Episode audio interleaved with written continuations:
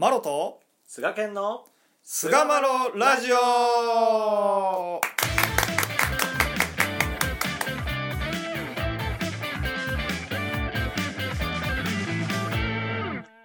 さあそれでは始まりました。第332回菅マロラジオ。はい今回はシアンということでですねお話をしていきたいと思います、どうぞよろしく。お願いいたします332回。あーまあ記念すべき3 3なよう分からへんけど。近づいてきてますね本当に、あ今回ちょっと私の方からちょっとテーマ「シアン」ということで、はい。えーいろいろ話していきたいなっていうことをちょっと思ってるんですけども。はいはいはいはいはいはいはいはい。たまにはね僕も貢献しないとねいけないと貢献かなと、せえよ、お前。っと頼むわ、ほんま。ね、シアンがシアンが足りないもんで申し訳ございませんやんにくれてしまうわ、ほんと。そうですね。まあ、シアンって言っても、あのーね、今のうん信仰されてる方々、なかなかこう、馴染み深い、えー、馴染み、えー深いじゃないわ、なうん馴染みがないポイントなんじゃないかなと思ったりするんですよね。なんていうかこう、やっぱり祈るであるとか、まあ、そういったことにこう、割とフォーカスが寄ってるような、まあ、昨今のうん。信仰の、まあ、形態といいますか、形、うん。まあ、強調点っていうところを考えると、やっぱりこう、リノシアンっていうような言葉が、まあ、どっちかというと、こう、遠ざかっているような、まあ、そういう印象が、私の中でもありまして、うん。でも、こういろんな書籍をね、読ませてもらって、昔の先人の方々の様子なんかを見てると、やっぱりこのシアンっていうことをやっぱり日常的にされているんだなっていう様子がやっぱ垣間見れるんですけど、はい、はい。西岡さんとかも結構この教祖伝関係の先人とかの勉強も多分結構されてきたと思うんですけど、うんやっぱりそういうシーンってよくあったと思うんですけど、うん、そうですよね。どうですか、その辺？うんいや、それはもうみんないろいろ、こう、いろんな立場、いろんな見方から思案はしておられるなという感じはね、しますよね、本当に。うんなんかね、松谷先生が特になんかいろんな、まあ、大江様の周辺の方々の、まあ、あの史実みたいなのをこう、うん。拾い集め集められて、大江様にこう迫っていかれるっていう、ああいうやり方ってすごく、まあ、あの、うんうんうん。なんというか、西岡さんのなんかスタイルをこう、彷彿とさせるなと思うんですけど、あああいうなんまか話をね、見てたら、そうですね。まあ、その、なんていうかな、この思案っていうのって、うん、まあ、その特にその先人の話に前々を読んだからあれやけど、うん、うん、うん。これね、間違うのがね、今の常識でこういう思案をしてただろうって決めつけてる人って結構いてると思うねんけど、まあ、それではもう全く分からへんやろなっていうのが思ってて、その当時の社会情勢とか、その人が置かれている立場とか、はいはいそういうところに立って、この人はこういうのやからこう思案したんちゃうかなっていう妄想は働かすようにしてるかな。素晴らしい。うん素晴らしいですね。で出なかったらさ、よく今の常識でさ、ああの時代にこんなことしてとか、言言うけど、その当時の社会通念でも当たり前やったことが今では当たり前じゃないっていうのがよくあるわけでさそれを今の常識でね。あの裁くっていうのは、まあ、すっげえなんかナンセンスだなって思ってて、うん、だってそれが普通なんだもん、いやそれこそさうんうん。女性初の本部員ただ一人の本部員増井凛先生とかもさその当時の社会通念として女性がそういうところに出るなんていうことは考えられへんかった時代うんやと。うん。うん本人もかあのびっくりしてと。もいや、待てと。待て待て待てと、どういうこと？や意味がわからんみたい会な。議出るんですか？みたいな、そんな感じでしたか？ら。そうそう。そうだからそれも、それをうん。今の時代ので、あの当時は女性がどうちゃこうちゃ虐げられてみたいなことを言う人も、なんかいるかもしれへんけど、例えばやけどね、わかりやすく言ったら、それを今の時代の尺度で、うん。その常識でその当時の人たちが生きてる生きててその今の僕たちと同じような思案をしてるっていうふうに考えたら多分何も出てこへんちゃうかなっていうのが、まあ、俺の基本的な考え方かな。なるほど、面白いですね。うん。いや、それもなんか今、今日まあまずお話しさせてもらおうと思ってた人間思案っていう部分にすごくやっぱこう近いなっていうふうに思ったんですよね。なんか自分に寄せてこう考えるっていうか、うんまあ試作するっていう、うんまあ、そういうことなんじゃないかなと思うんですけど。なるほどね。まあ今日はね特にその人間思案というところにスポットを当てて語るやないかいなというような、ということなんですけどね。ですよね。うんうんうんで原点の中で、えー結構その、まあ、思案してほしいっていう話はたくさん、まあ、お題が出てくるんですけど、はい。もう一方で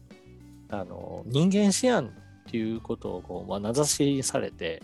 えーそれはいらんということが結構こう言われるわけなんですよね。はいはいはいはい。命名に我が身思案はいらんもの神がそれぞれ見分けするぜ。まあ、それ知らず、皆人間の心、一列は皆人間の心ばかりで思案したれと。この度はどのようなことも人間の心思案はさらにいらんでと。えーまあ、午後のお4、えー、8号、10、13、さんえー、13号の94、95と。95とね。うん。まあ、このようにですね、こう人間思案思案はいらないと、もう明確に仰せられているわけなんですけども、まあ、だから人間が人間やからこそ人間思案するわけで、まずそれはまあ神さんはね、うん。それを分かった上でこう、えーそれはいらんっていうふうに説いていかれますもんね。そうですね。で、この、うん、まあ、人間思案とこうもう一歩対比で出てくるのが、まあ、神の思案というか、まあ、理の思案っていう言葉と対比して、多分この人間思案っていうことをこう仰せられてるのかなと思うんですけども、まあ、そもそもなんでこう人間っていうのはこう人間思案をしてしまうのかというところをこうちょっと紐解いていけたらなっていうふうに思うんですけども、まあ、僕の考えでは、はい。まあ、そもそもですけどもその神様のまあ懐住まいをしているっていうことをまあ知らないもしくは忘れてしまっていて全てのことをこう自分の力によってコントロールしてしまおうとする、うん。まあ、そういった考えが、まあ、その人間思案のベースにはあるだろうなというふうに思うんですよね。うんで結果そういう自分の知恵力あーまあ、心だけで、まあ、全てのことをコントロールしようと思ってるがゆえに、まあ、物事がうまく進まないというところでこう苦しんでいるんじゃないかなはい、と思うんですけど、命名の身の内よりの借り物を知らずにいては何もわからんというところですよね。何もわからん世界観でやっぱ考えてしまうのが人間思案なんかもしれないね。そうですね。うんまあでもなんていうかそのそもそも人間っていうのは心っていうものを付与されていてそれを自由に使うということが許されているわけなんですけどうーんだからまあこう思案するっていうことが人間にはできるわけなんですよね。なんですけど、まあ、その使い方っていうのがやっぱりここではポイントになってくるんじゃないかなとうん思うんです。うんうんうんうんまあ、そもそもその欲求っていうものが人間に備わっているのは、まあ、生存本能ともこれはもう密接につながっているわけではいこれをはい全くゼロにしてしまったらうん人間活動は進んでいかなくなってしまうわけですからはいはいはい。ただまあその生存本能もやっぱり行き過ぎてしまうとですね自分の人生をやっぱりこう閉じてしまうもう、えー亡き者にしてしまうという、うんまあ、そういう一面もあるわけなんですよね。。うんうんですから、この自分のこの生存本能というものがあるっていうことをまず自覚するっていうことが大事ですし、まあ、この考えというか心の方向というものをしっかりとこう神様の基準に照らして正していくっていうことが大事なのかなと思うんです。うん。まあ原点では特にその神の望む心うん。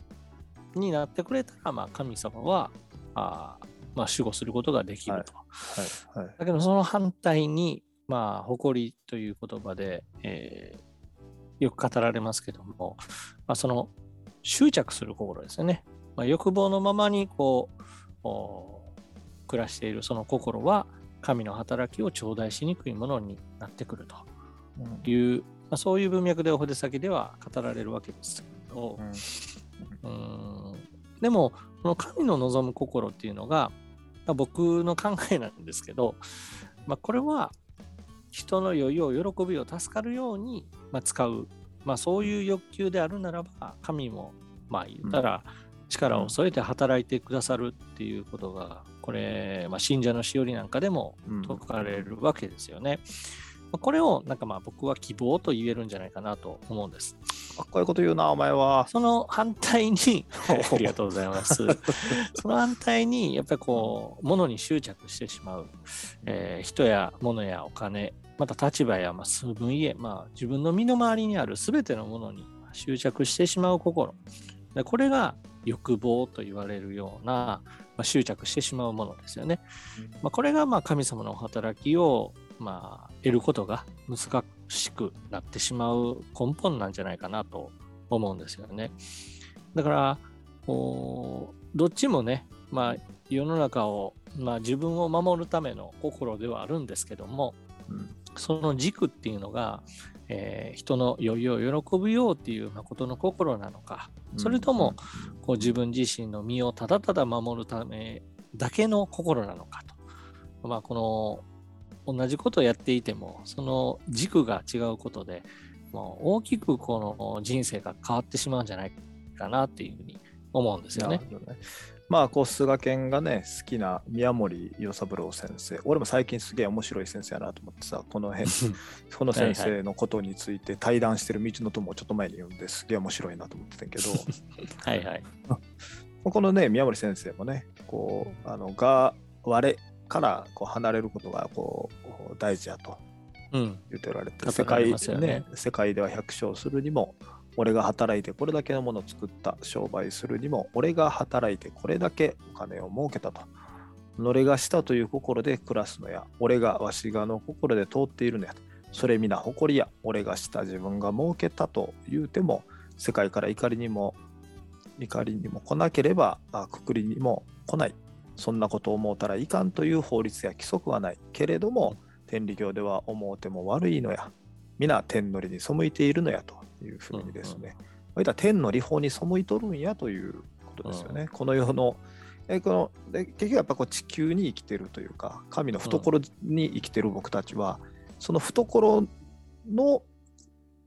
に沿ったルールにというか、まあ、波長に合わせるというか、うん、それができることによってやっぱりこう生きやすいというか、うん、あのじゃないかなと。その波長を合わせていく一つのポイントがあの俺がわしがというのを取っていくっていうことではないかなと思うんですよね。うん、うん、いや本当にそうですよね。うん、あの、まあ、仏教の言葉でもありますけど、うん、無我の境地とかってね言ったり、うん、こう我をなくすっていう言葉ですけど、うん、えー、自我へのとらわれから解放されて悩みや悪心など生じるはずのない悟りの状態のことを無我の境地というわけですけども、うんはい、まあ、自分っていうものからこう離れるっていう、うん。うん、まあ、それは、えーまあ、いつも言ってますけど歌手の借り物っていう世界観に生きるっていうところにまあ、帰着するっていうか、もうですね、それしかなんかちょっと言いようがないっていうか、うん、まあ、あるんでしょうけど、表現の方法は。まあでも、本当にそこにこう帰着するんじゃないかなっていうふうに思うんですよね。ねその自分っていうかね、その我っていうか、まあ、自分のものとか、まあ、そもそも自分っていうもの自体も、まあ、結局それを頼りに私たちは生きているわけですけど、でも、全てはやっぱ借り物なわけですよね。ねどんなまあ立派な建物でも、どんな頼りになる知恵であっても、全ては借り物やと。もう一切が借り物であると思えば、まあ、画集、まあ、その執着を去ることができるというのが、まあ、これ先人の、まあ、語り口というか、お伝えになられている部分じゃないかなと思うと、この人間思案っていうものとのこう密接なつながりっていうのが、この執着を去るというところに一つあるんじゃないかなというふうに思うんですよね。あのね、だんだんと何事にてもこの世は神の体や思案してみようとあるけれども、うん、俺ね、これね、一つのポイントとして、うん、まあこれ俺流やねんけど、ほうほう。あのそれを信じるってなかなかでも、ね、実際まだ難しい人も多いと思うねやんか人によってはさ、うんうんうん。それね思い切って別に信じなくてもいいからそういうもんやろうと仮定してうん。世界は神の体なんやと思ってねちょっと強く意識して目に映るもんも神からのメッセージなんや。人から言われることも神からのメッセージなんや。って例えば半日でもそれを強く意識してきた時にうん。結構ね神の不思議っていうのが現れてくるイメージがあるんですよね。うん。うん、それはもう信じてなかったとしてもそれに仮定するね俺の場合は。ほんだら仮定してみてなんかあの人からこんなこと言われてって悩みを受けた時にそれって神の体でこうこうこうで一回こう神からのメッセージじゃねえのこれっていうふうに疑信じる疑うっていうそのレベルじゃなくてもう仮説としてうんやってみって言ったら、いやなんかねってちょっと心が変わる人って結構いるんよね。ほんであれこれもしかしてみたいな、まあ、俺のそのすごい具体的な卑近なやり方かもしれへんけど なんかそういうあまあね。あの、うんやり方っていうかね信じるっていうのが難しい場合にはそういうこともねやってみると意外な発見というかそううん。我を取っちゃうわけやから、無理やりでもね、うんうんうんっていうのもなんか面白いのかなと思ったりちょっとしましたね最後に、いや、本当そうですね。うん。それ面白いですね。はい。ちょっとなんかこう、ずらす感じですよね。ちょっとずらすそう。いやあいつ嫌い、なんであいつがいつもあんなこと言うねん。まあそうですよね、うん。でもねこの世はねこうこうこうで、まあ、特に天理教の人に対してはまあ言いやすいけど神の体やって、で一律は兄弟やとかもう神さんやとその人たちも言うたらね、ら神さんからのメッセージかもかもねと思って を受け止めるのはやっぱ受け止めなさいって言ったらしんどいからかもしれんなと思って見た時に新たな視点が見えてくるかもしれへんよっていうことを言ったら意外とねいやでもなんかねそういう目線で見たらなんかすごいこうあこの人もこう思ってんねやって思えたりとかしてきてとかっていうこう心の変化の不思議を感じてもらったりするパターンが結構多いんでちょっとおすすめのその具体的な方法論としてはおすすめかもしれへんなという。感じを、えーまあ、最後にちょっとねお話ししまして、はいえー332回えー思案、まあ、人間思案ですね、えーうん終わりにいたしたいと思います。はい。どうもありがとうございました。ありがとうございました。